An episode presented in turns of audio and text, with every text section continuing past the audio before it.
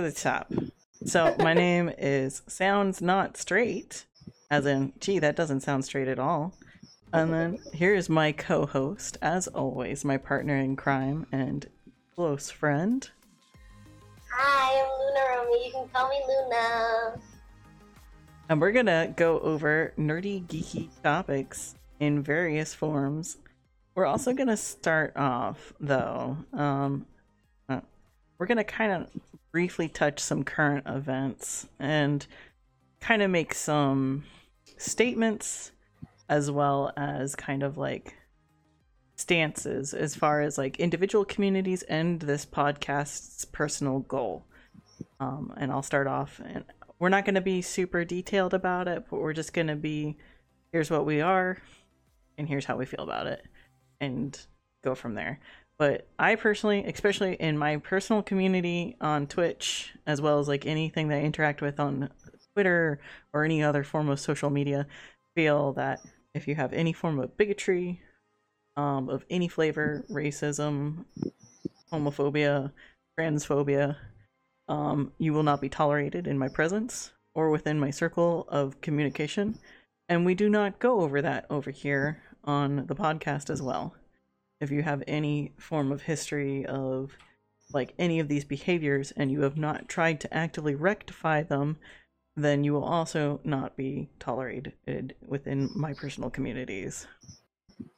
Yep, and same goes for me. Um, I am a very, very strong believer that no matter what your preferences are, um, no matter what your skin color is, where you're from, all of that doesn't matter. At the end of the day, you're a human being, and every single one, in each of us, just wants to be loved and appreciated.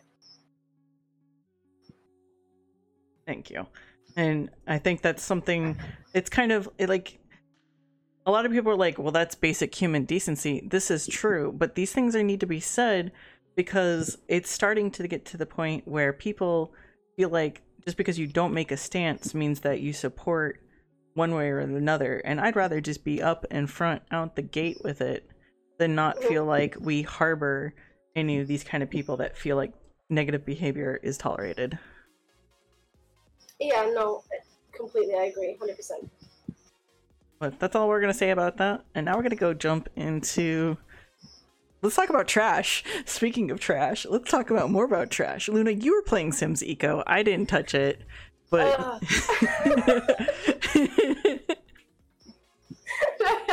I need to say more? no. Um. So. Uh, Sims Eco. Okay, I when they first announced it, I was already like very, mm, I don't know about this, um, because it just feels like something that they have been trying to kind of do for a while, but they haven't really gone all out with it. And now they're like, well, you know, now we're finally gonna tie it all together with this pack. It just feels like I don't know. We've had like I think there was um, Tiny Living before, and then there was also um, Island Life or Island Life. I don't remember the exact name, but you know the mermaid one. Yeah. that one was quite a while ago, and that was the first time we were introduced to this um, off the grid lifestyle in Sims, which was really cool.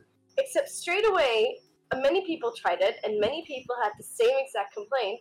There's not enough items to really go off the grid. And then, you know, after a while, after University came out, they finally came out with um, Tiny Living, which brought out some much needed things for um, off the grid and not a lot of space and all of that. You know, Tiny Living, it's, it's in the name. And now they finally bring out Eco Lifestyle which, in my opinion, should be completely tied in with off the grid because eco lifestyle finally brings in all those items that you really need to live off the grid. Like you have um, a water kind of thing that picks up the condensation in the air and gives the house water. You've got solar panels. You've got uh, the little fanny thingies to give you power as well. You know, you've got all these um, items now that you can create power with and basically have a normal lifestyle in your house without needing the actual like without having to be on the grid and um, I think it's just such a sad cop out and almost like a cry for making more money for them to have split something like this up into three packs essentially. And from uh, as someone who's only experienced it as fringe content, it it really felt like okay, this is really cute, but is this worth like a whole pack? Is this exactly. worth like what it's trying to be? And I felt like I was like, okay, this is kind of cool for some niche gameplay and some like refresh on stuff, but they could have just made it like incorporated it into a bigger picture, like um and and it felt just like an overpriced stuff pack basically 100% overpriced stuff packs and that's exactly it the stuff they bring out in Ecolifestyle, like the hairstyles, the furniture, all of that. It's really, it, it, they've got a really good selection there. Like, I'll give them that. But that's something you expect from a stuff pack, not from an expansion pack. Mm-hmm. And as far as actual gameplay content goes, um, there's not much there to do. Like, literally, the, the new world that they brought out, um, Evergreen Harbor, there's three little neighborhoods in Evergreen Harbor um, one of them is on neutral, one of them is green, and one of them is like the smog towns where all the dirty stuff is, you know? And literally, you can go live in a smog town, and just by living in there for like a day, you'll have turned that place to neutral. Like, there is no impending doom or threat or something that you will be causing a lot of pollution in the game. None whatsoever. And as far as bringing in the neighborhood changes, although some of the results look cool, as far as bringing them, you literally go um, vote on a voting pool and you say, hey, I want to encourage neighborhood to do more recycling. So they'll do more recycling. Hey, I want to encourage neighborhood to be more green. You know, and some of them will have visual changes. It will actually tell you if there's a visual change to it. And if it is one with a visual change, if the vote goes through, you will literally just see a pop-up window and then the pop-up window goes you know as it does and mm-hmm. boom everything's changed there's you don't see your sim actually going around the world and collecting trash or actually working actively towards this this goal that the neighborhood set out it's just a pop-up window and that's that it's just a poll you know you don't even have to go to the to the poll stand you can literally just click on your mailbox it's ridiculous. Wow. So not only does it have like immersion for it, it's just copped out.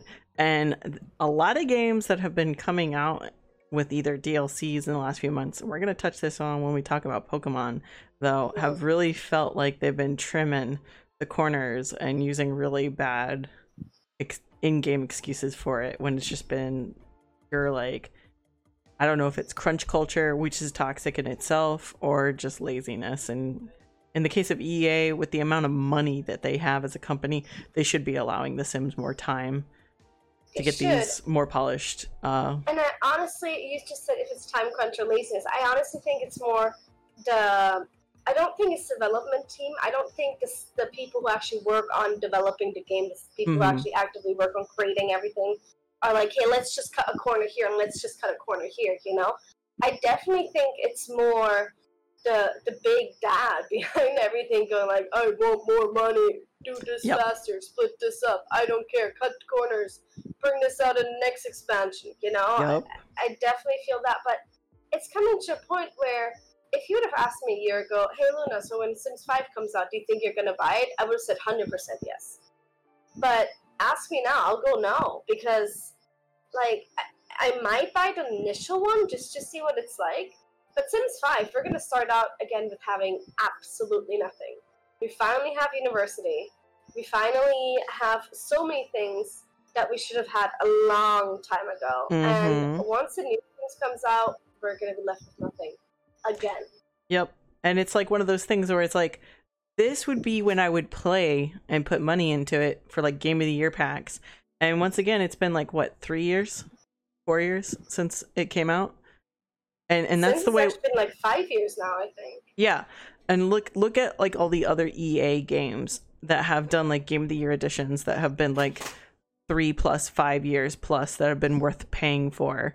Um, like EA recently came back to Steam, which has a lot of effect on this. They're gonna get some more cash flow, which is cool.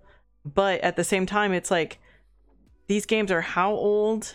And and and EA's doing some interesting things with working with Steam again because now your EA Pass applies in the Steam. So if you have like the EA subscription thing, you can use it with your Steam, which That's is. I didn't know that. that's really interesting. But you can go right now. All their games are like on super dirt cheap. All Command and Conquer games, like all of the Mass Effect and Dragon Age games, dirt cheap. We're talking 50, 60, 70% off for some of these games. Even the Sims games are now dirt cheap on the Steam front store. And that's because they're going to be pulling the plug on Origin. They know they haven't been doing well with their sales and they feeling the, the pinch. So they're going to try to put their eggs back into Steam, which has a bigger net. And maybe this might change the, the way that they handle their business in the future because they'll be getting more cash flow and not have to make these nickel dime packs. I mean, let's face it, Origin was always a bit of a joke. I don't know. It just there was always such a big disconnect, and, and like, It was- um, Yeah. you can't just gift people. Um, a, a big thing on Steam as well is like sometimes people like to gift their friends games for their birthdays, right? hmm But you weren't able to do that um, if you were. Um, sorry, Kwanzaa was just distracting me with something. Um, you weren't able to send a friend a gift if you weren't in the same region. and that Mm, yep. was just like really that's that's so that's so ugh like what the heck But yeah. it's so weird i think you should be able if they're if they're fully going to um uh, transfer to steam officially I, I definitely think you should be able to get the games that you've gotten on origin back on steam Right, because like I bought Dragon Age um Inquisition, but my DA one and two I bought on Steam and then they Mm-hmm. disappeared. So I should get those back because I bought them on Steam and then they took everything off Steam and I lost them. So everything's all hublubby. But that's the issue with buying key licenses and not buying physical copies. And that's a whole nother rabbit hole we can jump into um, at a later time because I don't have the decorum or qualm to do it. i But- will go on a massive rant if we go into Yeah. that Yeah, it's uh, yeah, it's it's why you should probably it's a thing you should definitely uh if you like something and it's a single player game you should probably buy the disc or you should either buy it on humble bundle which keeps your key- keys forever or itch.io which keeps your keys forever. Because um you know corporations can be like well you don't actually own it anymore. And we have no way to prove it because we deleted it. But you know. So so sims eco is that a big giant pile of trash or was it worth at least two days worth of gameplay? I honestly had more fun with exploring the previous. I mean, I loved exploring the world. Lynn. I always like exploring worlds. That's my thing. Um, but I wouldn't go recommend it. Like unless it's like fifty percent off at least. No, So- don't buy it. so for a full price you don't think so but in terms of like let's not think of money though let's think about what it's brought to the sims gaming experience is it unique enough and is it interesting enough or is it just something i'll do this for a playthrough and not re- return to it because it's just not sims enough Okay, playthrough wise, um, I think it could be really interesting if you do a rags to riches kind of thing, because um, there is now, you know, you can, if, if but this is if you have island living, tiny Okay. living, and and eco lifestyle. If you have those three, you can do a really really cool um, rags to riches where you know for the first time you're just living on the street because you can now you can go through the trash you can look for food you can look for items um, you can make furniture now which is a pretty cool thing um, and in terms of all those things it's a cool pack but if you're just gonna go in for casual, let's go play some Sims, let's go make my family move to in a house. I don't see the big interest in it. And apart from that, like the furniture that you can craft, um, everybody who plays Sims, I'm sorry, 90% of people who play Sims use cheats in Sims. It's just it's just the way to go. Um, and with those cheats, you can unlock all the furniture that you can normally craft anyways. So there's literally no thing that makes you go, okay, let me work for this because this is so cool. Okay. Everything is super easily accessible. And yeah, they did they did do one cool update, two cool updates. I don't know if these are actually pack specific or if this is a general Sims update, but we can finally it sounds so ridiculous. But we can finally center um, windows and doors Oh my god. by half a square. oh, by half a whole square. That's amazing. if you if you hold down Alt, you can even kind of place it freely. It's it's it's really cool. You know what? That's actually kind of cool because like people try to do like the tiny house challenges, hmm and trying to get a window in those tiny house challenges can be really hard. It's hard, yeah, Yeah. definitely. And another thing they finally did is, believe it or not, now when you actually put a fire alarm in your house and you have a fire, a firefighter will come over and put the fire out. We haven't had something that good since Sims 2. I remember having the fire alarms in Sims 2 because my uh house cup like all my houses were just so terrible at cooking because they were too busy. Okay, so this household was messed up. Just a little side tangent. Okay. He wanted to woohoo 100 people and his father wanted 100 grandchildren. And I was like, this is the perfect roommate setup. Let's just say cooking never happened. Not Oh properly. It was always goopy carbonara and salad. So stuff got burnt a lot. Stuff got burnt a lot. So that's Oh nice to know that they have fire protections now. yeah, it, you know, but it's so ridiculous because firefighters, I feel like, are something that have been around Sims since the original Sims. Yeah. I'm pretty sure. And Yes. we've only just gotten them five years after Sims 4 came out in Sims 4. You know, like, let that sink in for a moment. Something that's always been there has only just been released. And this constant um, excuse that, oh no, we don't have cars because no open world and na na na na na. Na We had freaking buses come over in front of the house and disappear at the end of the street in the original Sims. yep. It If was an aesthetic. me- exactly. If you are telling me you can't make that happen in Sims 4, it's not because you don't have the skill to. It's because I'm sorry, you're being lazy. Yeah, it's definitely a combination of like this is an aesthetic. this adds life and a feel of living, you know. And I hate and that when my Sims go to work, they just disappear. They just vanish. Pew. and that's why like I'm not too thrilled about Sims 5 um cuz it's already got like MMO tones coming into it and I'm just like Mhm. I don't want another online game cuz as we both know with playing online games or games that have online updating features, it can be exhausting. Like And Cash Shop Ahoy. Cash Shop Ahoy, but like all of the FOMO holiday stuff hmm that you have to do. Like at least in Animal Crossing, I can time travel and I don't feel like I'm gonna miss out on my holiday stuff because that's whenever I want to.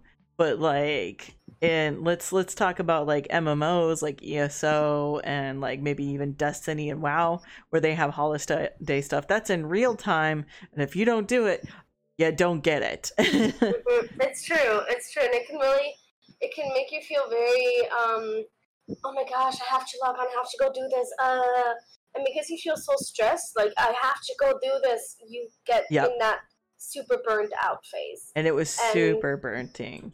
Yep. Yeah, That's why no. people only have like one or two MMOs that they do. Like my roommate was telling me how she was always feeling like she was exhausted. Like there was a time when like cuz she's super into like Destiny and then she was playing trying to still play ESO at the same time and Destiny would have a holiday event, ESO was having a holiday event, Apex was having a holiday event. And it's just like you feel so torn cuz the FOMO for these items are so strong, you know? hmm definitely. No, and it's just it's that these holidays all happen at the same time. You know, they don't take Mhm. their turns.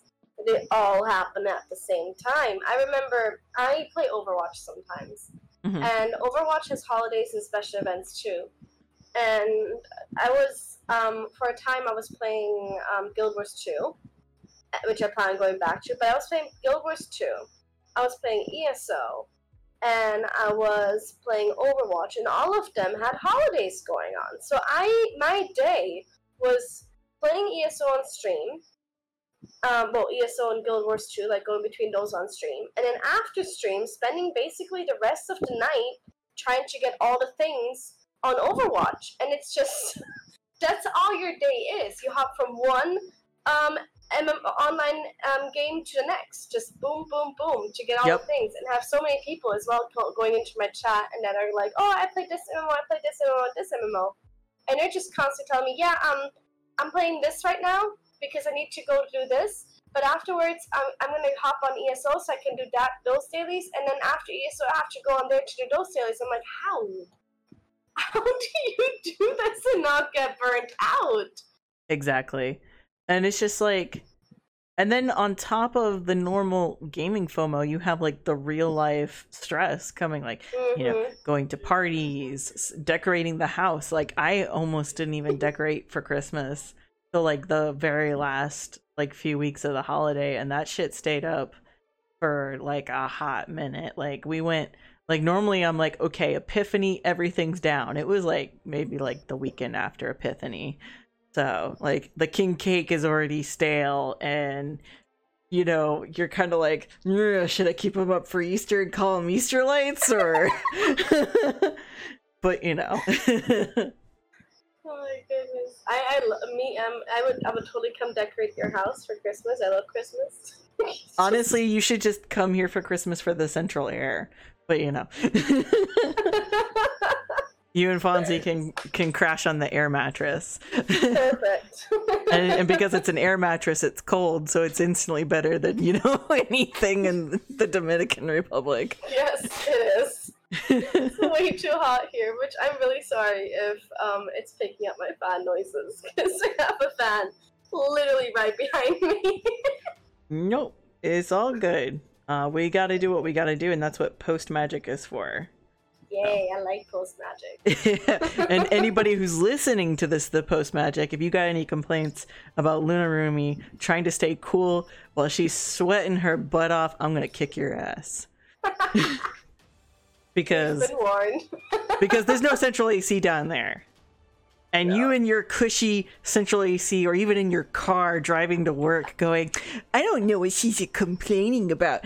And your deodorant and your non sweat pits and everything like that. You should be ashamed of yourself, knowing that there are people with no central AC living in a modern civilized society interacting with us and trying to put on this great display that they're normal and not sweating and melting into a pile of cute goo.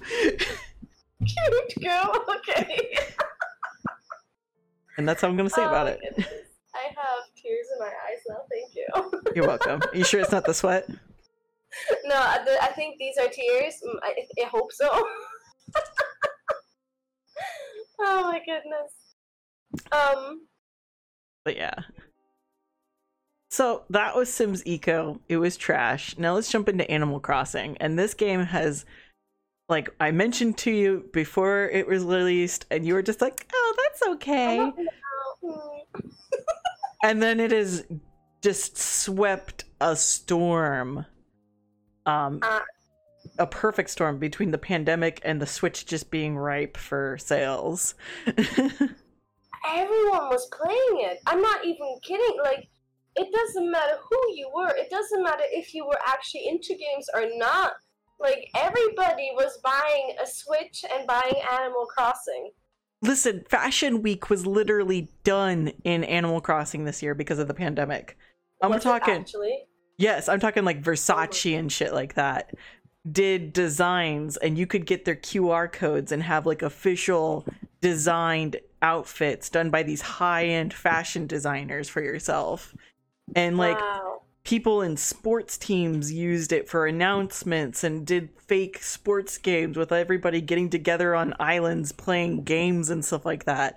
And it was just insane.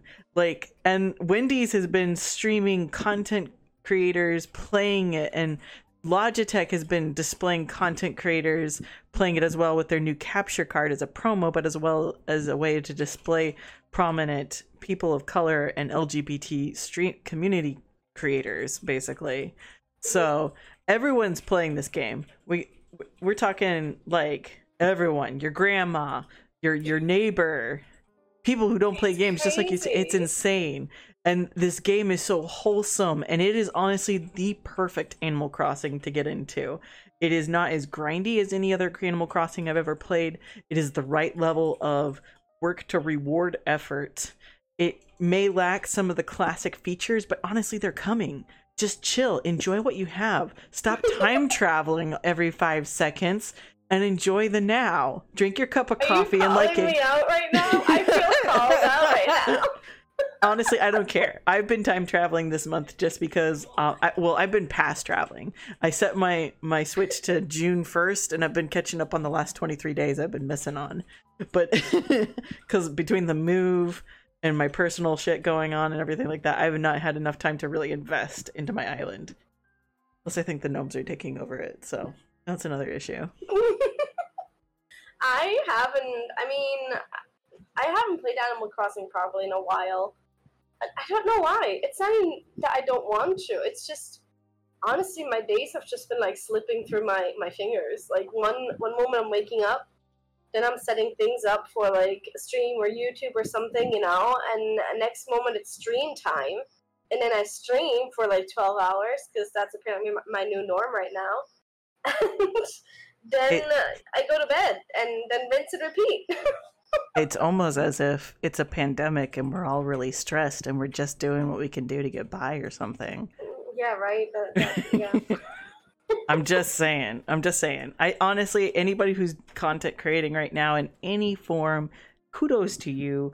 This, right now, this is what people want. There's different ways to that they get their comfort, and the fact that we're all contributing one way or another is awesome. And Animal Crossing has been a great comfort for some people. For me, it was a perfect storm of grind to get into.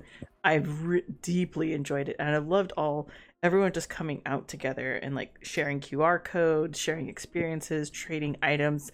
Catalog parties oh my gosh are like that's like high tea now. Like people are just having just legit catalog parties with all their friends I've to try to get their items. oh man. I hope um well we both know inklings. He's super efficient at Yes. them. His catalog parties are amazing and i hope he gets back into doing them again because you go in there and it's like 10 minutes boom done you're out. And everyone brings their items. It's a nice little conga line.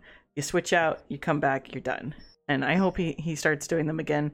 But it's a great way to and a lot of streamers in the animal crossing directory are doing this. You can go there you bring your items. Sometimes they're themed just to make them more fun and kitschy. Sometimes they're not. And then you get some items in your catalog that you never had before because you know like sometimes and and some of them are you know nook miles which means you can't buy them for your own island but you can use them for taking pictures and that's where people are getting really creative has been taking really crazy pictures That's true. I've seen lots of really cool pictures from Animal Crossing. Hell, I'm just up. yeah. I've been obsessed with watching YouTube videos of all the Animal Crossing characters singing the bubblegum song. oh my god right like between that and like the tiktok like uh, animal crossing videos or like I love that. It's a good idea. Instead of playing Animal Crossing, I just watch Animal Crossing videos. Yeah, that that's definitely something that that has been happening. But I recently gotten all my dreamies in a uh, scannable form, so I've been slowly trying to add those back to my island because you know I'm just a purist and everything's a frog now. So this But- is for me like finding my dreamies. Everyone's talking about their dreamies. I'm just like, can I just have all of them, please? I know, right? Uh, so back in the day, you used to be able to have multiple instances on your same um, I DS. want that. But I don't know why they didn't do that with this um go around. And a lot of people were upset about it. And honestly, in my opinion, it was kind of a bad decision on Mhm. their behalf to do that. Like I understand maybe there was some complications with it uh, in terms of wanting to be able to allow people to play together on the one Switch as a family. Like I get that. That's But- cute, no, but come on. That's really cute, but that's not what we want. We want to grind 15 islands and have no life. And Nintendo's like, why don't you have a healthy lifestyle? Here's a toothbrushing game. Here's a walking game. Stop playing 15 islands, you Fujoshi and you otaku, and go live normal lives. Spend more time grooming. And I'm like, screw you, Nintendo. You're not my dad. You don't know my life. Let me Depression Olympics this game.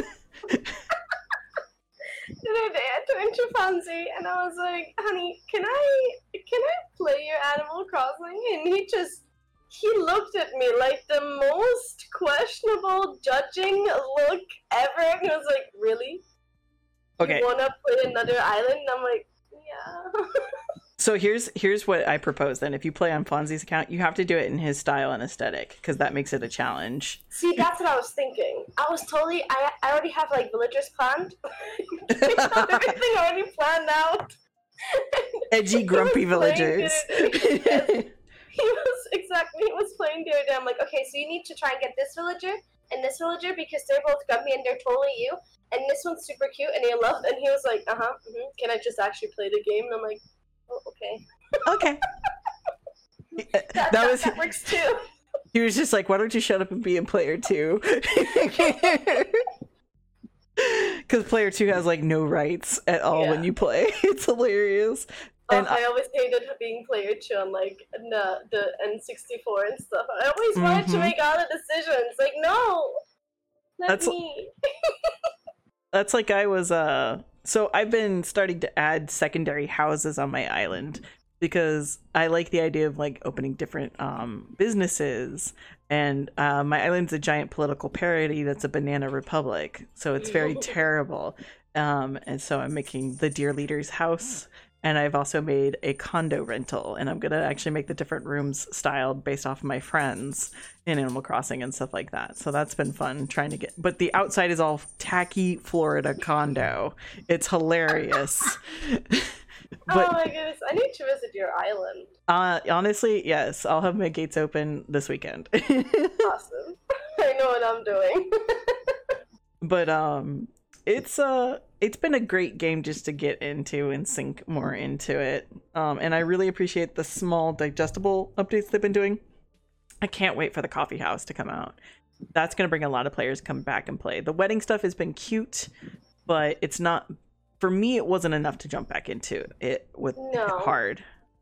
The first Um, time I went to Harvey's Island, honestly, I was like, oh, okay, this is cute, but I don't, I'm not, no. It's not for everybody. Some people No. like making funny pictures, some people like making story pictures, some people like Mhm. like I've seen some people do some cute pictures where like it was like a slumber party with all their dreamies and stuff like that, you know. Mhm. So so th- there's uh so it, it it's for different types of way to express your creativity and have fun. And that's the beauty about Animal Crossing is all of these options exist Mhm. for you to do whatever you want and there's no punishment to not do an aspect of the game, which I really appreciate. The only the punishment sorry, What? go on. No, go, you go on. the thing that's making me actually want to go back to the first of this month and go to freaking Harvey's Island every single day is because you get furniture. And I Oh, yes. found this out a few days ago, and I need my furniture. There's like these pretty little benches with cute little roses on them and stuff. It's super cute. Yeah, the, the, you can get some really cute shit out of Har- the Harvey's Island stuff. So it's definitely something worth into getting to and grinding out for. Uh, but once again, it's just a different type of grind. hmm But I'm excited for the stuff to come. I'm still enjoying it as a game. I feel like having a break from it is healthy. And I think Nintendo expects players to have a lapse in it because of how hard everybody hit it at the beginning. And that's why the content is slowing. So, I mean, then I was literally playing it, I think, for a good few weeks nonstop. it was only, like yeah, It was the only thing that kept me sane with the the pandemic, and I work in healthcare, so you know that shit's stressful. Yeah, that's scary. I could, I couldn't. I couldn't do anything. I couldn't stream. I couldn't do the podcast with you.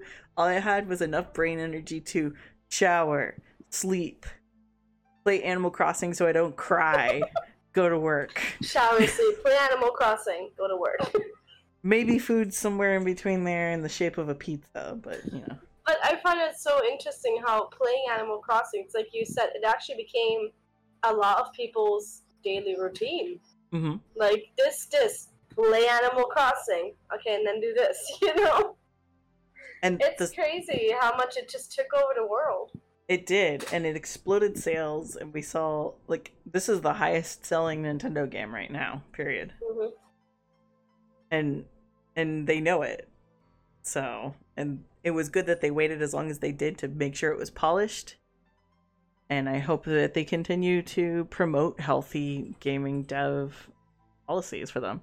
But let's look at uh, the pokemon company and the hot trash that was called um, the island of armor.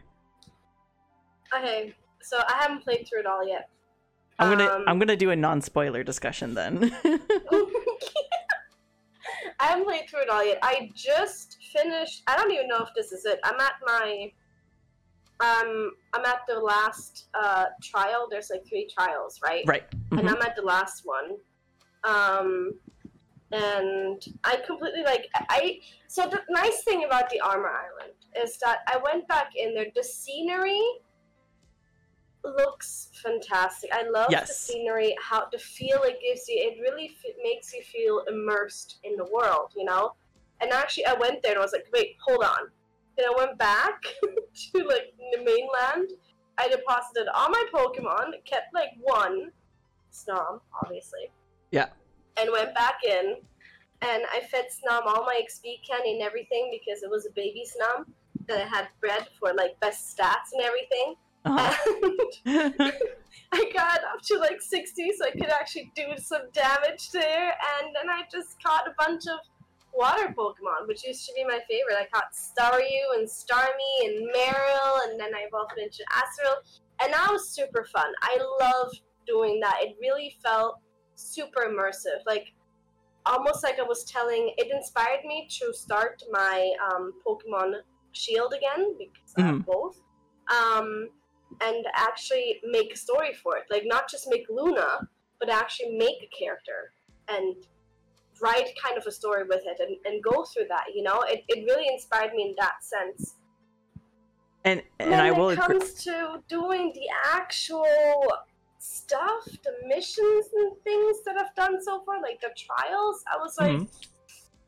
Mm, mm, and I don't know. I'm like at this point with it right now. I'm at the like I said, the last trial, and it feels like that's it. Right There's now, I I don't know if there's more, but right now that Yeah, feels like it's the end. There's, there's- more. Okay, good. There's a little there's a little bit of post game and there's a little bit of a catchathon. Okay, so here let's look at it at a monetary value. You get two DLCs for 30 bucks. So this was a $15 DLC, one and done. Mhm.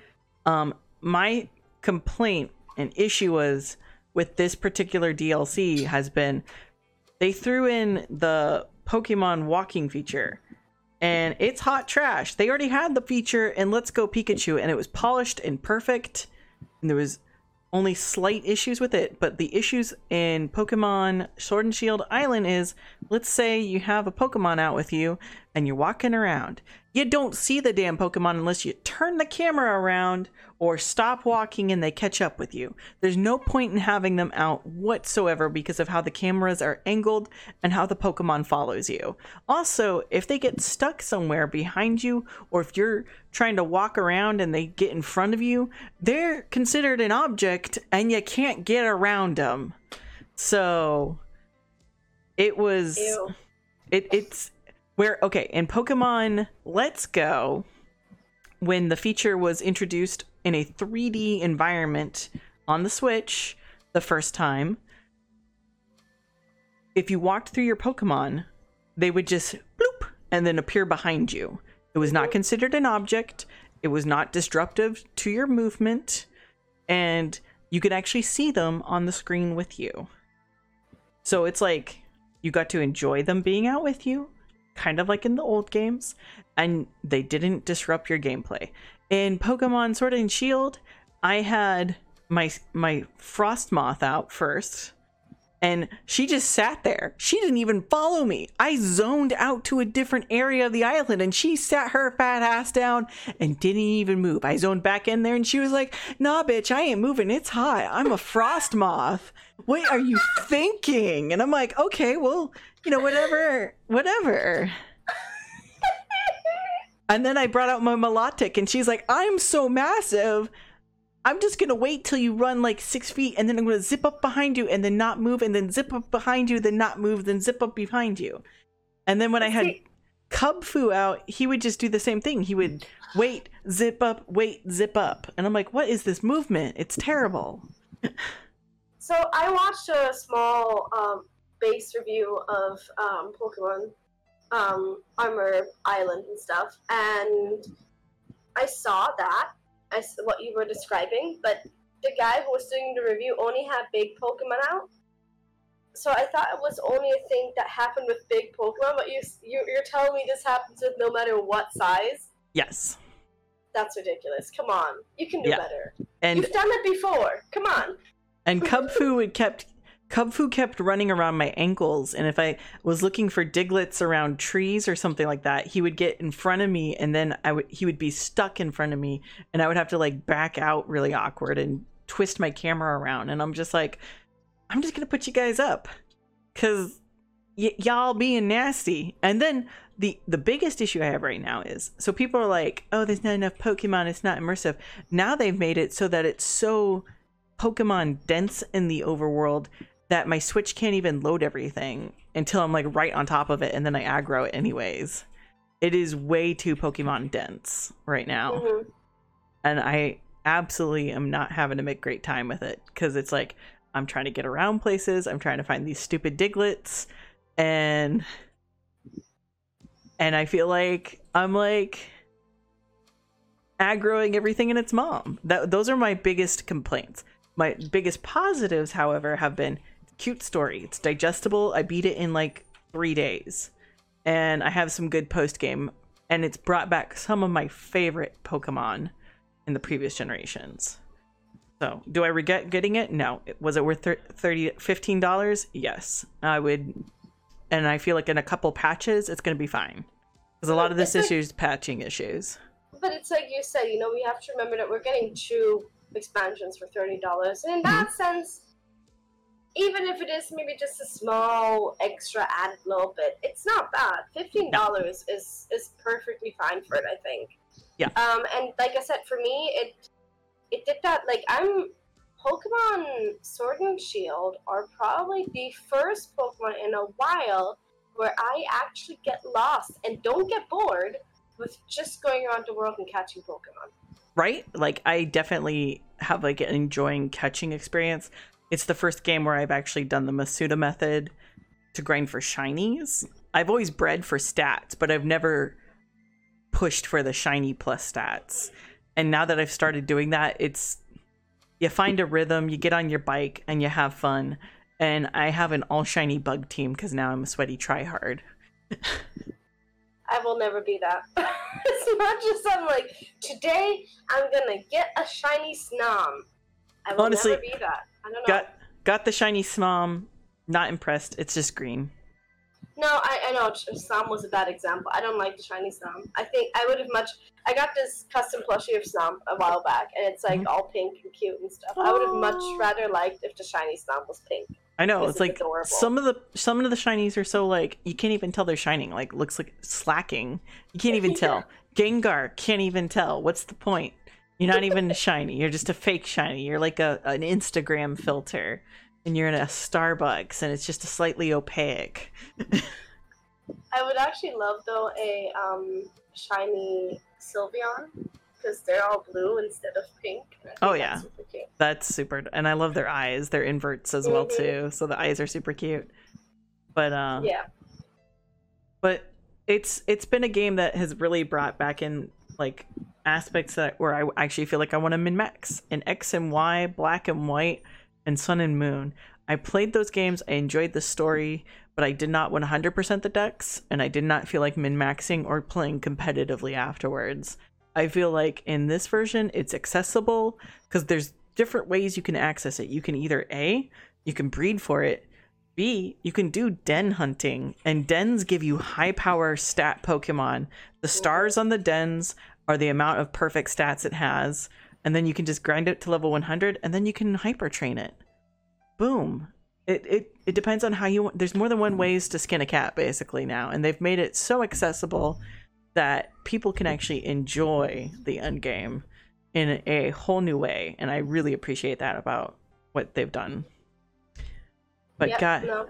I can't wait for the next DLC because it's gonna have all the the legendaries, and that's gonna be so nice.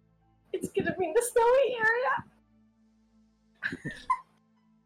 What's your hot take on the new uh, mythic that's coming out, the Dark Grass Monkey? Uh, He looks like a lemur with no tail. I have to refresh my memory. I've been so out of the loop. Like it's embarrassing. It's really embarrassing. Oh, that Zarude. Yeah, Right. Zarude. I He looks- mixed feelings. I like the idea of having more like we already have dark grass. I'm hoping his signature move will make up for his similarities to Shiftry and Cacturne. But and also it's another damn monkey. what is with all these monkeys? But I I preferred something like this. Meow. it's a purple cat. It- yeah. no, I'm not. I'm not the biggest fan, to be honest. It's it's it's. I'll catch it and stuff, obviously, but I'm probably not gonna have it in my party. I Yeah. generally don't usually have legendaries or something like that in my party. There's a few. There's been a few exceptions. Like I've had Victini in my party. I've had Shaymin in my party. Um, but that's about it. Yeah, I've really not. Uh, I kind of like I used um Suskanine back in Crystal because I became so attached to him in the story. Like, um, and that's been my thing with using legendaries is am I attached to using this because of the story and the bonding that I had with this Pokemon? And that's why like Kyogre I was really attached to because that was like you know it was an intense fight and you're trying to de-escalate the end of the world or like um you know just different kind of like interactions you you have with um Vincenzi. He's a freebie but honestly his lore is just so cute. I used him when when when Vincenzi was was offered out so so that was that was cute. For me, the which Pokemon I kind of attach to always makes a di- big difference if I've watched the the series, like you know the anime, because in the anime you get to get to know the Pokemon at a different level, kind of, true and I just yeah, like I don't know, I just get more attached to them every single time, and I think that's um one of the reasons I was so disappointed with um Pokemon Journeys.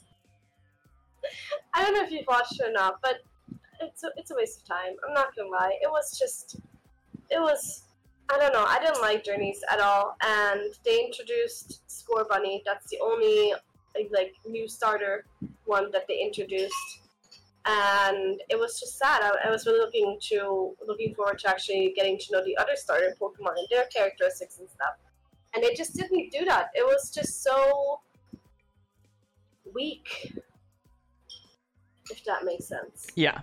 No, I get it. Like the the anime is kind of gone. Well, it's a different crowd, so they're just trying to appeal to a different group of people who watch anime this time. You know, we're not in the the ages of like Cowboy Bebop anymore. We're in a whole new form of trash and territory with isekais for the damn otakus that want to buy products with 13 seasons and 300 episodes and then part 2 with the kid. not calling out Naruto, but it might be calling out Naruto. I've still never watched it. I watched season one and I'm like, oh, they just killed the most interesting character. I'm done. So, So you're like you're like Fonzie then. If they kill your in- most interesting character, you're just you're just done with it. No, it just it, it just kind of sets the tone that this anime is going to treat things disposably. Therefore, um, I'm not going to be a fan of it. I I'm very selective with the trash I watch. Um, whereas like, like Code you call it trash. Code consumes everything, and um, usually he runs a few episodes by, and then he'll be like, "Okay, you might like this one." And I'm like, "No, I like champagne in my garbage." like he he first started watching The Eighth Son just as a side, and I'm like, "Fine, I'll just watch it because like I'm invested in making fun of it at this point because it's so easy to make fun of, and it's so easy to predict." but like um the only the only anime this season that I've been really like I have to watch this and I need more of it now has been um Ascendance of a Bookworm and Food Wars. It's like I need more of that. I have I still haven't caught up to Food Wars. Food Wars is just it's unique. Let's face it. Food Wars is unique. I like it. it lot. really it really is. I know like the sexual humor can sometimes put people off, but like the story is it's the right amount of trash to complex and Mhm. the style is fun and the voice acting at least um we don't I don't get to watch dub. I only watch sub and the voice acting is good. Soma Kun's voice doesn't get on my nerves like in other animes with young boy heroes and stuff like that. So Yeah, no, I remember um, we were in the UK and Fonzie told me about this um, food wars um, thing where when they eat food, they basically, um, you know, have orgasms. So I was like, um, yeah. Excuse me? And I was like, "Do you want to watch it?" I was like, "Ah, mm, I don't know." and then we did watch it, and then I tried explaining it to my sister, and she was like, "Yeah, no." just what I don't even I wouldn't even explain it that like I'm like it's like Iron Chef meets anime and I would just let the meets anime kind of fill that part in and just let whoever I'm making suffer watch with it cuz honestly like just the first like when you watch anime you have to give it a 3 episode rule. I Yes, I 100%. I feel I I, I feel like saying some people are like, "Oh no, if you can't tell your story in one episode, I'm done." I'm like, "No, just give it 3. It's only 3 6 9 90 minutes." And at the very least you can say that you saw enough to know that it was too much trash for you. Like. I like I gave if I had given like the other anime this season that came out was Darwin's Game. If I had only given Darwin's Game the one episode rule, I would not have watched it.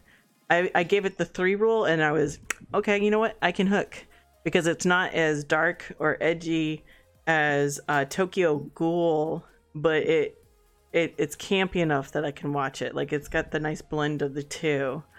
So Listen, this is an anime, but um, I'm sure you've at least heard about it, Orange is the New Black. And I literally watched Orange is the New Black for five seasons. Did not really enjoy it, but kept on continue watching it because in I think season six, um, there was something that I saw on a trailer that I was interested in. So I watched a whole five seasons for about three episodes in season six that I wanted to see. oh my god, that's awesome. That's how I am. Like that's how dedicated I am. When when I when I'm like when I want to believe that something is an absolute shit, I will uh, like I will watch it and continue watching it until I get to the point where I've convinced myself actually it's not that bad. If you look past like this huge list of things, it's not that giant bad. turd. if you look past the giant turd, you know what? A cat box isn't that bad. exactly. Fonzie just shakes his head at me, but I don't know. But let's back segueing back into anime and Pokemon. Um then Pokemon they dropped a bomb on us honestly with the direct this this month um with between the new release titles. The cafe puzzle game. Normally I'm not a fan of puzzle games, but I think that's going to be really a really cute time sinker like to play like when I'm commuting or like when I just am in between things like on the phone. It's a definitely a good phone looking game or a mobile game in general. So I'm excited. It's on the Switch right now, right? I think I saw. You can preload. You can preload it on the Switch, and you'll be able to play it on the phone as well too. I think it will be more touch-based controls will be more friendly with it than if playing it on the big screen. Um, in my opinion, from what it looks like, but I'm pretty sure it's going to be like a bother, kind of like how most of their games are. But it's going to be super cute, and the fact that you can like customize your cafe and have different cafe people help you make teas and coffees is going to be so That's cute. cute. That's gonna be cute That's as hell. um, and then the new toothbrushing game, which has been like super adorable to like in the sense of to get people who have teeth of aversions to brushing their teeth, children, non-neurotypical people, and people who are just forgetful. So I, it's super cute. it's super cute, but they do need to really update it. Like, okay, Yes. I've been using it obviously because yeah. Um, and um, I have so far still, still only caught one Pokemon, Diglett, and it's just half the time it's saying that it can't see my toothbrush or that I need to brush faster. And it's gotten to a point where I'm brushing so fast because I'm trying to tell what the app tells me to do so I can catch a new freaking Pokemon. That um I've like my my um my gums are kind of really sensitive right now. Like they're hurting. And last night I was like, I'm not using it right now because this is insane. yeah. It's crazy that you need to have super like photo studio lighting in your bathroom Mm-hmm. that you can use the app properly. And that is something they really need to fix if they want to make this actually last. especially like if you're having kids use this they could probably hurt their gums with trying to like like imagine like brush harder brush faster and the kid's like yeah it's hurting teeth Yeah. No, I, right now, if I had a kid right now, I would not use that app with my kid. or if i used it with a kid i would i would be supervising them and be like no slow down. Don't worry. We'll catch the pokemon. Don't worry. We'll get it Mhm. you know? So but i think in a couple patches it'll be worked out. I love the concept. I really appreciate nintendo's push towards healthy grooming habits because they have pokemon go they have to- pokemon brush uh, smile excuse me. And then they're coming out with pokemon sleep. So these are all grooming routines that you should be you know doing for yourself for a healthier lifestyle. And then you're also encouraging like these these these gameplay games that are you know digestible. The switch is mobile. You can share the living space between the tv or handheld kind of thing so you can interact with your family. It's more it, it's ultimately the It's family refreshing. it's very refreshing compared to other video games where like if you're not playing this apex league of legends game every day of your life and dedicating over 12 hours a day seven days a week then you're a freaking scrub. And what are you doing with yourself? It's like oh, just let me play It's switch for like three hours. Let me be a casual. Let me just enjoy it and not have to work in the uh, in the game I'm trying to not work. N- n- don't make me work in the game that I try to play to relax. and You know? and and they do make min maxy hard aspects to these games for people who Yeah, want that but you can still enjoy it and not feel like you have to do that hmm it's the right blend of accessibility and that's what makes them stand out and so much more It's like- enjoyable You know the whole championship that you can enter in Pokemon. Like I kind of want to try that one day. I mean Um, go for it i recommend everybody to try it at least a couple of times because at least you get some like free fashion out of it I mean, I remember the, I've tried it once the very first time, and I was like, I've been playing Pokemon since I was six years old. This will be easy. uh, Boy, was I wrong. I was, I got smushed. I got smushed. I didn't even get past the first round. I was just like, my first battle smushed done out. I'm like, okay, cool. Um, so maybe, maybe all these other abilities do matter, huh? Maybe yeah, these other things that I always said, oh, these are bogus. All you have to do is just use damage abilities the whole time. Oh my god, that is so. Yep. But what's cool is they have the rental teams, and the rental teams have um kind of like easy to learn combos and setups. And, and that's the other reason why a Sword and Shield has been great in terms of accessing endgame and learning how to complete and compete in player versus player. Player versus player in Pokemon is obviously going to be different than the PvE tactics. Um, PvE tactics, it's Dynamax early, blow everything, burn them out, and be done with it. And PvP, it's, you know, wait and see, see what you're going up against, pick your team out smart, try to have responses, and play it out based on if you're playing solo or duos. And it's been really great to see that they've been making these rental teams. You can go in there in the the ta- battle tower, or you can go in there in the player versus player with these rental teams, and just kind of get your feet wet and be like, you know what, this is cool. I think I'm gonna tweak this and breed this Pokemon with these moves that kind of fit similar to this role as a setup Pokemon, or I'm gonna make a sweeper Pokemon. And learning these terms and what they mean in terms of a, a team uh, dynam uh, group setting can help overall like get you into it if you want to kind of thing. If not then you didn't waste any time. It was just a rental and you had you had your fun and said okay well that's not for me and the rental is cool. Yeah. No i think i, I definitely like that um they made it like for the first time really like i was really I, I've really been interested in actually looking into all these, you know, breeding perfect stats and all of that, which has never been something I've really looked into before.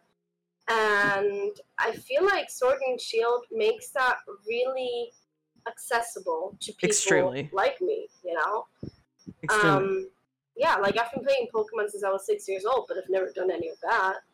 between like the dust like they made dusty not super easy.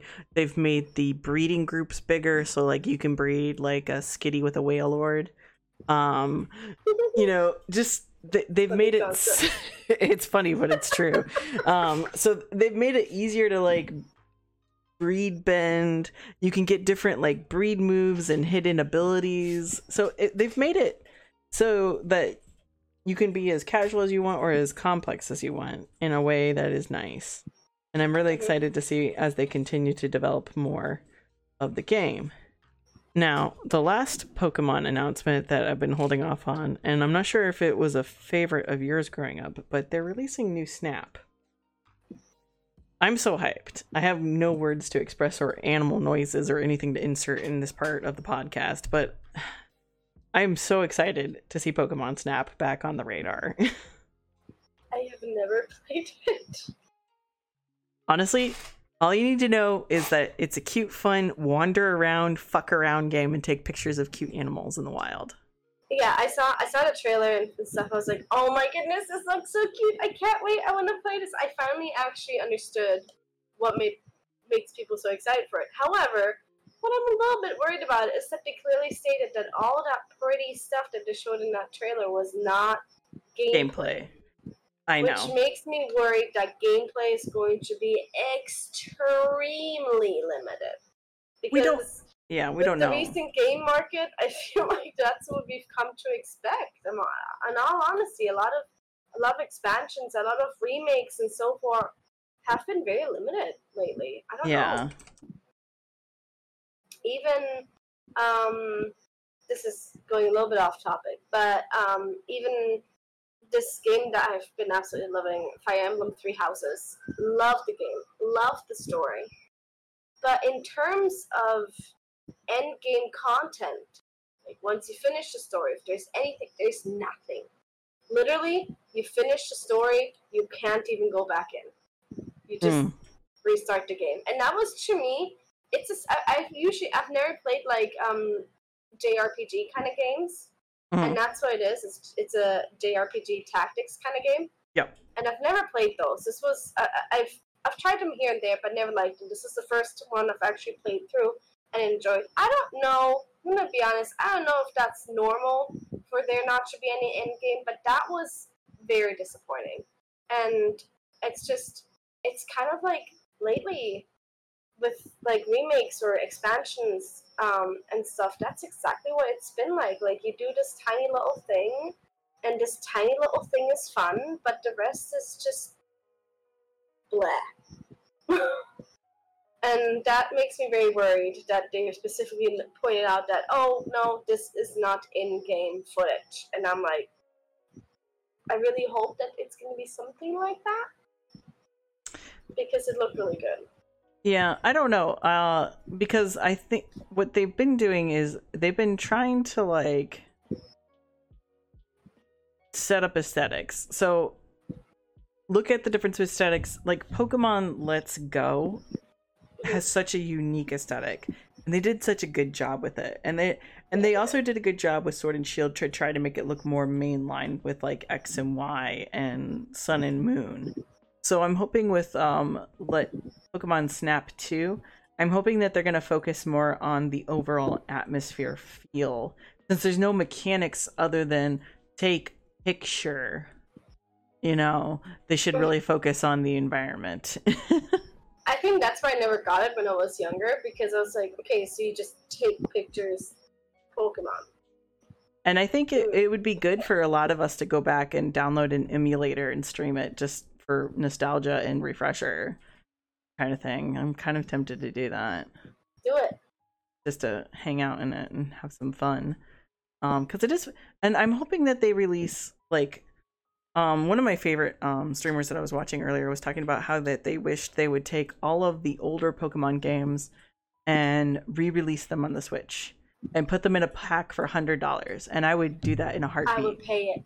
I would do it. No questions asked. Hundred Yes, bucks, same. all of the old games, Let's go. Crystal, Sapphire, Ruby, Emerald, um, Pearl, Diamond, Yellow, all of those old games, basically pre DS games. Pack, hundred bucks. Let's go. Come on, Nintendo, take my money. We'll do it. Take my money. I'll do it. I'll give you my money. I don't even care. don't even care. I'll play all of them because the the biggest issue that we're running into right now is um unless you play Pokemon Go, there are mythic Pokemon that you will not have access to in these newer generations on the new generation Switch. Cuz right now like for example, Jirachi, the only way to get Jirachi is if you played Stadium in a really weird way and Pokemon Go. That's the only way you can get Jirachi without hacking. Stadium? Yeah. Stadium. Like Pokemon Stadium? Yep. Wait, they made they made they, they made a remake of that? They didn't make a me- remake of it, but it's the only like if they make a remake of it, they better make it so that you can get Jirachi again. Because right now you, there's only two ways you can get him legit, and otherwise, you know, you're SOL. So, Mm. Like I wouldn't the mind if they made a Pokemon Stadium remake. I really, really love Pokemon Stadium and all the little mini games that it had and being Honestly, the gyms and everything. I loved it. and it would be really a cute way, especially if they make it online play that you can play the mini games with your friends online or at home. I would 100% get that. I used to love Pokemon Stadium. My friends hated me for it because every day I'd be like, "Do you guys want to go play Pokemon Stadium? Yeah, yeah, let's go play Pokemon Stadium." They're just they'll just be like, "Luna, please, can we do something else?" No, I want to play the sushi no. game. I want to be the Lickitung and eat all the sushi. Leave me alone. yeah, exactly. Or the Rattata that has to like jump over all the little hurdles and stuff. I don't know. I really liked that game. or the the pincer game where you cut things. Oh my goodness, yes. Ugh. But still. Oh well, say lovey. they have a lot of stuff that they can uh that they can remix and they could easily, you know, slap a price tag on it and we are gonna definitely buy it because we're nerds. yeah. Yeah. But but Pokemon's got a lot of hype coming out for it. Been super excited about it. Super stoked to see it coming in the future. I hope they take their time with it. I don't care how long they take on Snap. I want it to just be good. And, you know, pandemic aside, take their damn time, don't crunch it and and let it be the game that we we want it to be. You know? Mm-hmm. I'll just agree with that because I've never played it. So you know, I'll take your word for it. Just like with Animal Crossing, and I mean, I mean, you didn't like, steer me wrong there. I mean, ultimately, like everybody's gonna want a game that's polished and complete.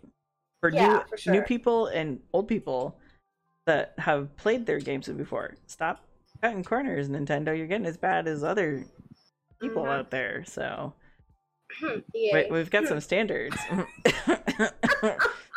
Everybody else, but uh, that leads us into talking about the next loves of our life, and that's Greymoor. Yay. that's been a, a really successful launch in terms of like lots of people coming to relive Skyrim in a Mhm. different set of graphics. You know, selling Skyrim for the 70th time on now. Good job, Todd Howard. But you know, they did such a fantastic job with it. They Honestly, really you go in there and you're like, yes, I'm in Skyrim. I'm But I'm also but I'm also not in Skyrim and I'm underground with mushrooms. Blackreach. I've never, I've never actually gone to Blackreach in um, Skyrim. Skyrim. oh really? Um, Yeah. So singing ESO was my very first time, and oh my goodness, all the pretty lights and the crystals and the glowy shrooms It's- and everything. It's everything I've been complaining about that ZOS has been like, ZOS, you cowards, use color palettes, expand your colors. Because I was literally like complaining, I wish there was a zone like Zangarmarsh from World of Warcraft. And and for those who have not played World of Warcraft, Zangarmarsh was a mushroom zone of neon colors in the Burning Crusade, which was their second expansion ever. Basically, the entire Burning Crusade was like a a puke of neon greens, purples, pinks in every zone. Um, and the fact that ZOS is like most of the zones for me are brown, brown, brown. Oh, here's something green, black. And then you go to Blackreach and it's purple and everything else. And I'm like, finally. Thank Yeah. God. I think that's one of the reasons I'm not the biggest fan of the desert like um, areas in in the ESO or in games in general because the palette is just the color palette is just always so bland in desert like areas. Um, Mhm. And um, going back last chapter for a moment, Elsweyr, killer storyline. But in terms of terrain, it wasn't my favorite. It was, you know, all dusty, all brown, all. It was just. It didn't have a lot there for me. Um, but I love snow. I love snow, and I love glowy things. So hi. to uh Elsweyr's credit though the scenery changes and the story pieces the places that you can't go back to Mhm. are absolutely gorgeous and amazing oh yeah. um and and that's a downside with them that you can't go back to them you gotta enjoy them while you're in there so it's like i wish you could go back to like these different places Mhm. like like SWTOR has the same issue too where like there's these amazing scenes that you can go to but you can't go back to them once you finish the story so oh well I hate when that happens. I took so many screenshots and also whenever we to those like little story restricted bits. yes exactly you got to take the screenshots where you can and enjoy them while you got it kind of thing but yeah. I've really enjoyed a lot of um like I know in terms of PvP ESO is kind of failing the PvP community. There's no way to butter this up and make it positive. But in terms of like PvE and build diversity, Antiquities has shook up things with the one piece items. And I feel like like a lot of these like new pieces in Kyne's Aegis has kind of brought in heavy attack as well to not be Mhm. frowned upon as well. So that's been kind of nice. So there's at least a couple of options for builds now. It's not like the same copy pasta, Mother's Sorrow, Burning Spellweave, Cry kind of thing.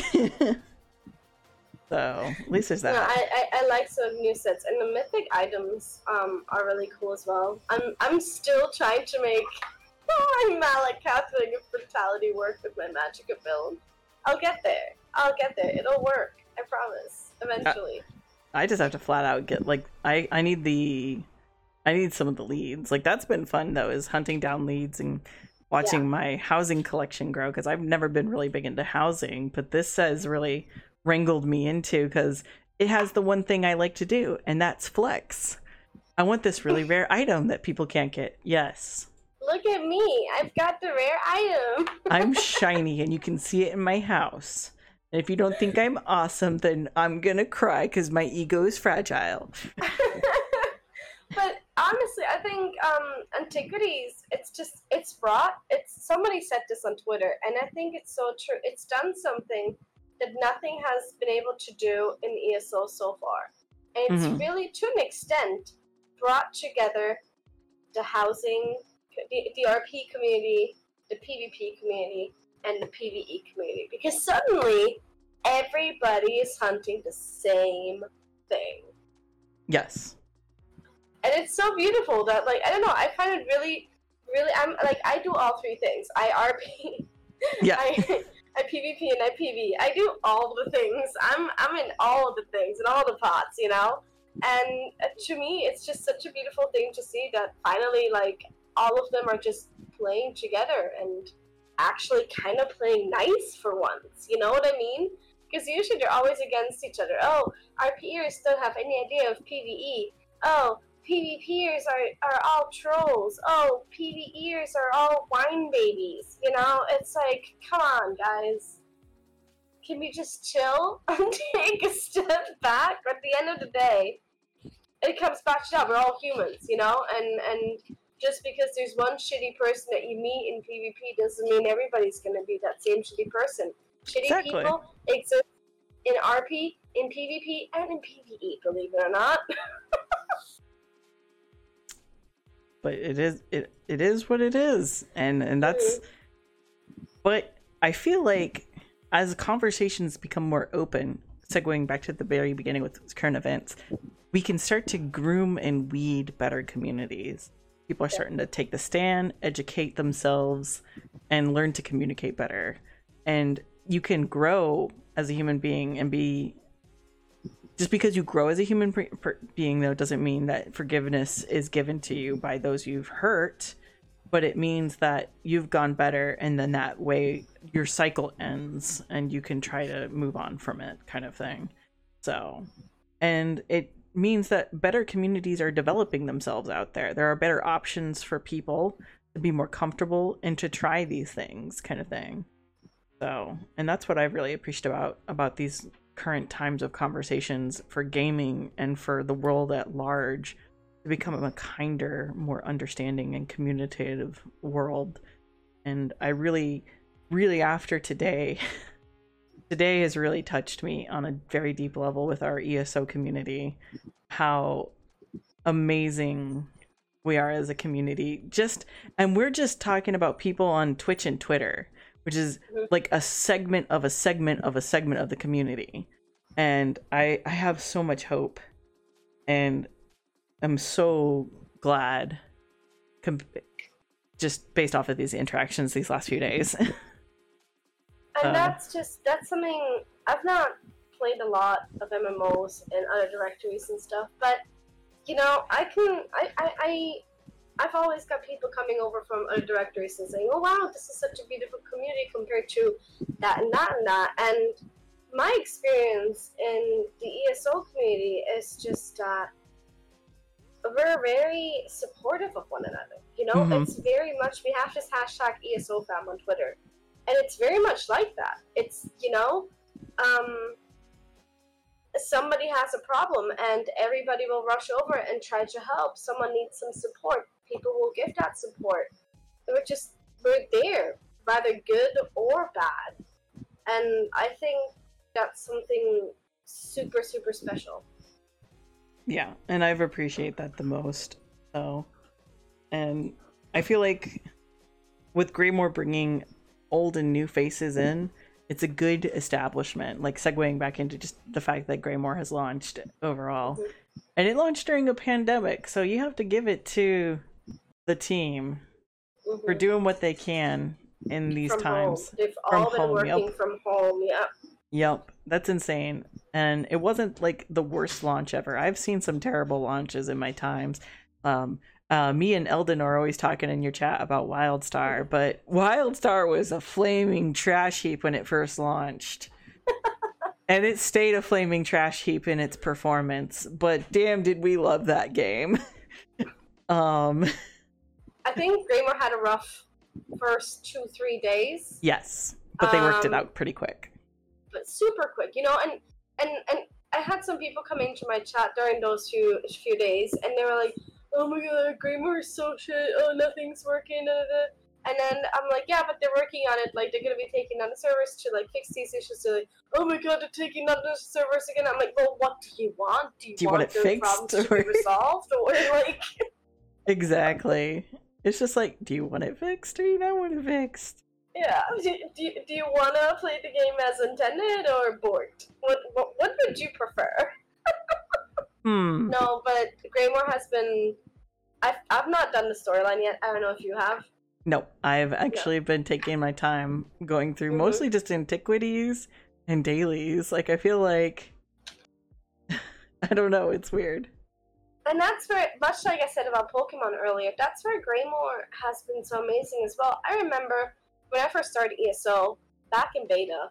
You know, I just went into that world, and I just had such a big drive to like talk to every NPC, explore the land, look at every little nook and cranny, and that what's that's what Greymoor's done for me again. Like Fonzie and I, we have literally when I'm not streaming, gone onto our lobbies and just explored. Like we didn't, we haven't done a main storyline yet, but we just do antiquities and we um, go do the little side quests everywhere, and we we talk to villagers, even if there's no quest there. And it, there's just been so much to do in that sense, like, and and the world. I don't know. I don't know. I'm I'm like gushing a little bit over here. I love Greymoor. I think they did a fantastic job, and I think it has been a long time coming. Because back when it was still in development, a lot of people were like, "Oh, um, so it's not gonna be like Skyrim Online. Oh, that's disappointing, you know." And it's still not Skyrim Online. It is still not Skyrim. It is a different game. It's an MMO, and you have to take that into account when you go and buy it. But you you can't fully buy Greymoor and you will go in there and you will be able to have that nostalgic feel. Yeah. And it's been the right blend of new and old and m- Mhm. mystique. And they've really t- I honestly they've met they've they've really found a pacing with this new year-long story thing cuz it nothing feels random and everything feels like it's connected. So I really appreciate that the most about like Elsweyr was so great. I had a story all year long. I didn't feel like I had to rush around and I didn't feel confused. Why is this happening? Am I getting a Perryite update?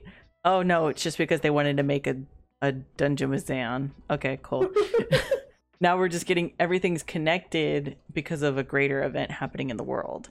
So it Yeah. kind of gives like a, a sense of time of passage Mhm. in a very very real sense which is very cool which is kind of like uh why i like animal Co- crossing so much as well because it has like a real life time passage feel to it as well too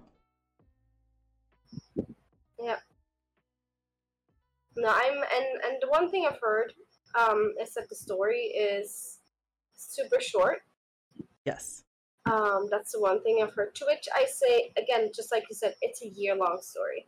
Remember that it's a year long story and it's not the end yet. This is like this is it's like just the start of it Break. It's the season break. Exactly like remember how short Elsweyr it was by itself and then you had to get um southern Elsweyr and even play the two dungeons that came out with Yeah. it to get the rest of it plus the Wrathstone dungeons which were the pre so you had Wrathstone then you had Elsweyr and then you had the two other dungeons um the blood vampire Khajiit one and the the know? Moongrave Fane, right? Moongrave Fane and the what the the dragon with corruption in Grahtwood. Um, What's that one called? I can't remember off the top of my head, just because I've only done it. I've I've done it enough times to know I don't need to farm it. but um, and then and then they also gave us the expand the chapter and the the mini story DLC that had no dungeon. It was just a another place to grind in. Mhm. So, and that's what we're gonna get with uh, Greymoor as well too. So that's gonna be fun to see as they explore more. We get more Lyris time. We've got old faces and new faces. Um, I've really enjoyed some of the returning faces. I'm looking for my man um, right now. Um, I found Narcissus um, so far, but um,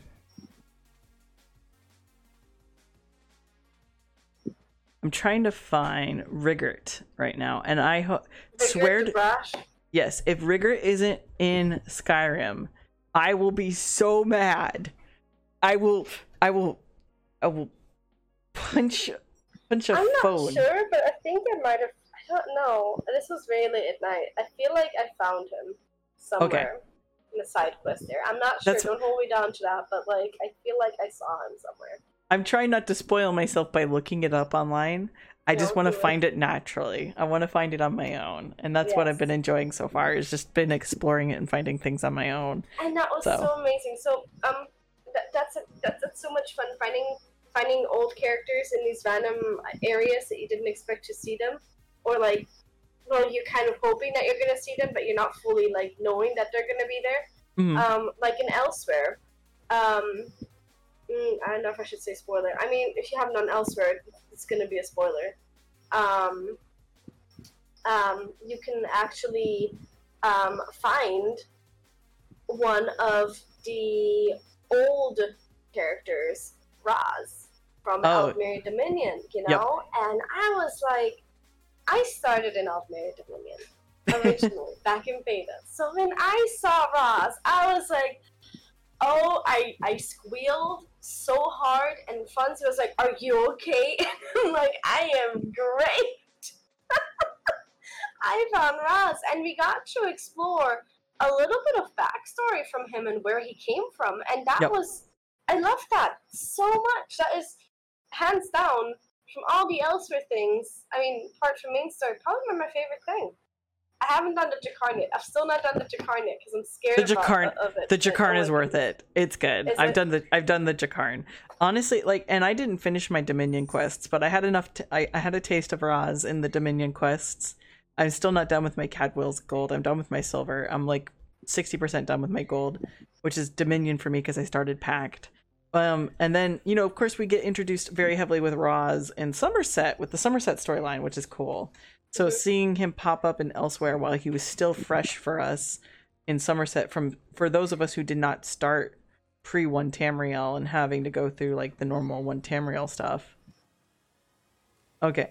But um it was just nice to be able to get that what is it like slice of life feel like you said we're saying of Raz.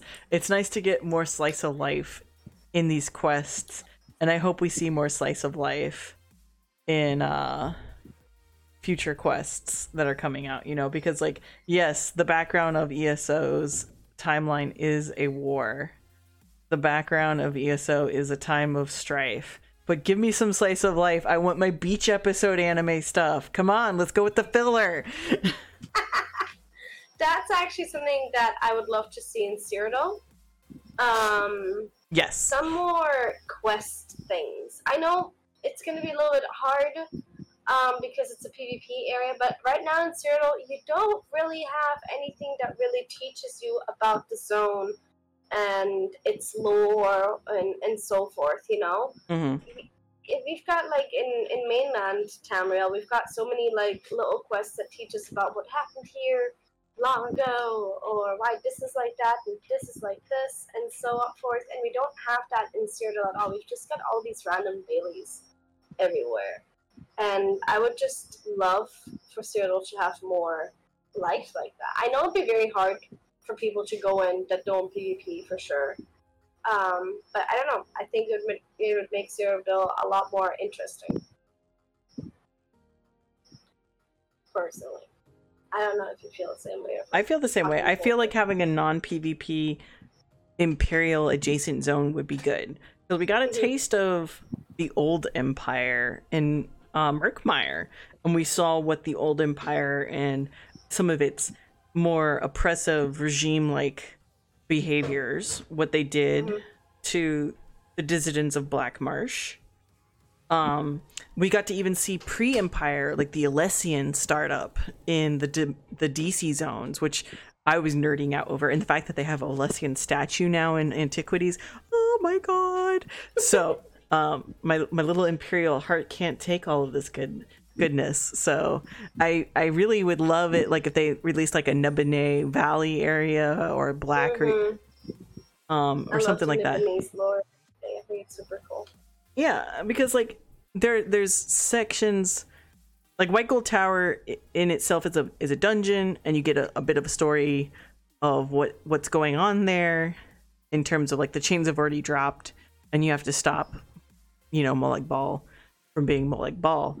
and then you also get Imperial City sewers and this is all like established after the chains have dropped and the badness that's going on on the inside and you can try to do the quests in Cyrodiil, but with mid-year mayhem happening literally this week, I wouldn't recommend it.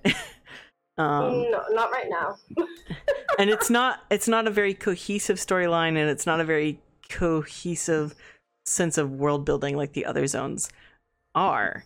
Honestly, a lot of the older zones don't flow as well. As, like they they have unique standalone stories like Deshaan's storyline and Stonefall's main storyline, fantastic. But their side quests and everything don't even relate. They're all random. Whereas like if you go into like the newer zones from Vvardenfell forward, all of the side storylines feel like they belong in this zone, they belong together, and it feels like it, they really focused on the world building aspect of how quests and NPCs affect each other. I feel like on the old worlds, my favorite one with cohesiveness is probably the DC side of it. Yes, DC Um, has the best cohesion. Actually, I was gonna say Rivenspire. Oh my god, Rivenspire! Hello. Oh man, Best best OG story area ever. seriously, if you guys have not done Rivenspire, you're missing out. Please do Rivenspire before you do Skyrim. yes. Please. Please, you'll do yourself a favor. Skyrim will have such such a bigger effect on you if you do Rivenspire first. Please do this. It it is one of the top five zones for me in terms of pre Vvardenfell zones because of the way it impacted me storyline wise. Yeah. Also, I, I don't know. I, I, I still go back to Stone Falls because Holgunn was such a cool ass character. You know what? You're gonna hate me. But Not like the EP side at all. Eastmarch was a weak zone. Riften was a weak zone. Um, S- I was Shadowfen was for weak East zone. March because of the snow. Super disappointed because of the stories. It it had some good aspects. Like you got to see um, the rise of the Skald King and the strife with his family, and you got some hints Mhm. about Western Skyrim, and you got to go into Nord's afterlife space, which was kind of cool. Mhm. But um, it was beyond that. Unless you really like Nord culture, it was weak. Riften also weak. No thieves, nothing, just zombies, and um, DC being dicks to to us in there. Um, and Shadowfen, because of its inability to be transversed like a sane person, much like any of the Dominion zones, was a pain in the butt to enjoy the storyline. so yeah, no, I don't remember much of EP. I didn't. It was. It just didn't. It didn't click with me. Stone Falls Uh, is probably EP, my sorry. best. I would say Stone Stone Falls? Falls is Stone Falls is the best. You get to get some really strong characters, and then you go, "Dang!" at the end, and you feel really bad. um, Deshaan's kind of cool, um, but and you get to work with all Alexia, which is really cool because you get to work with a living god. So you could do Deshaan, Vvardenfell, and Clockwork City, and have done all three of the dick head gods. You know. and then I you want to. want that outfit, by the way. You know, Which one? I want the Almalexia outfit on the Crown Store, please. Oh yeah, come on, come on, ZOS. Let- Let us have our titties out. I want to see what it looks like on a guy. oh, that'd be glorious. that would be hilarious.